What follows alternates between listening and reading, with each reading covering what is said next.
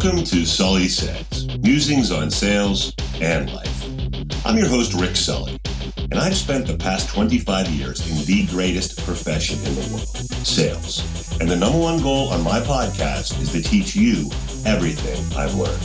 I give you the tips, tools, and techniques necessary to excel in sales, network marketing, and most importantly, in life.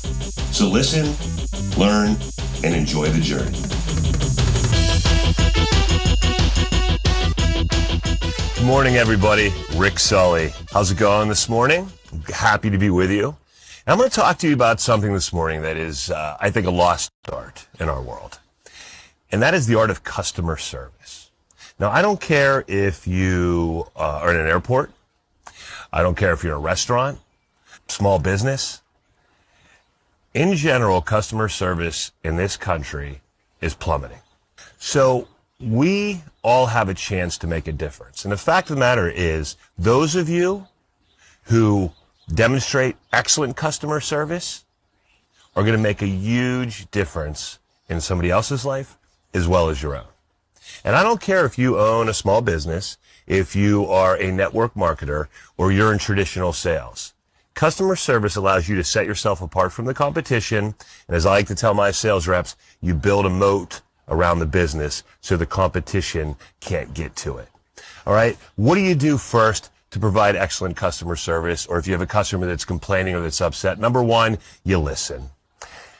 In most cases, that's all people really want is they want somebody to listen to them vent.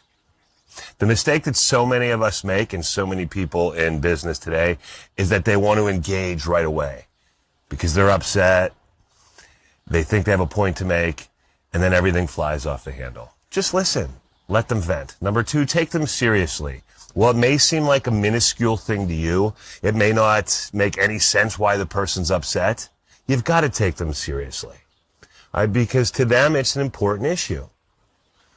Number three, feel their pain or empathize. Nod your head smile, but not laugh. That's going to be careful there. But just smile as if you understand and you can relate to them. Make statements like, I know how you feel. I've been there. It's tough. I apologize for what you're going through. If you're on a team, if you work for a company, then empower every single person on your team to handle complaints or concerns. Don't put it all on your shoulders. And if somebody else is supposed to be handling it, they're busy, they're tied up, you've got to have the ability to handle it as well. Always be proud of your company and the work that you do. I know a lot of you out there are in some great network marketing companies. I'm sure there's things that they do uh, that, that frustrate you. Maybe the orders get screwed up. Uh, maybe commissions aren't what they should be.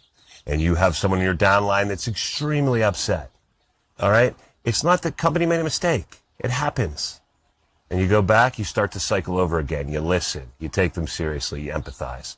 All right, don't place blame. That's the last thing you can do. It makes you look bad. It makes the company look bad. All right, don't blame. Just acknowledge the complaint or concern. Then this is a great, this is an absolutely great technique. And I use this probably more than any other one that I have. Ask the customer for solutions. What would you do in this situation? What would you recommend that we do? How would you handle it? Let them give you a solution. Say, you know what? That's a very good solution. Let me see if we can do that. But if not, what if we're able to do this? Would that be good enough for you? Imagine how empowered the customer will feel if you give them that sort of feedback. Number one, fix it quickly. There is nothing, and I mean nothing worse than something dragging on and on and on. All right. the very least, get them an answer quickly. Tell them you're working on it. Give them a timeline. Make sure they know that it's going to be fixed. Because if you do that and you give them that timeline and they see the end is near or they see the light at the end of the tunnel, that oftentimes is good enough. But don't let it drag on. It's going to look bad for you, your company, and it's only going to create anger and friction with the customer you got to trust the customer. I know it's our human nature to maybe distrust or question a customer. Did that really happen? But at its essence, at its essence, we need to make sure that the customer is trusted and we believe what they're saying.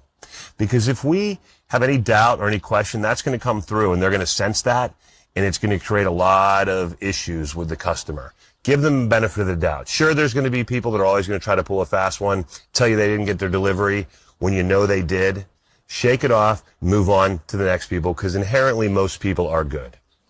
Next to last one, never say I don't know. Please don't ever say I don't know. That is the worst thing you can say because you do know, and you do know this. You do know that, hey, I have someone that can answer that for you. Can you hold on? Can I make a quick phone call? Can I send a quick text? Can I send a quick email? Because even though you might not know, somebody you know knows. And you need to find that out because I don't know shows weakness.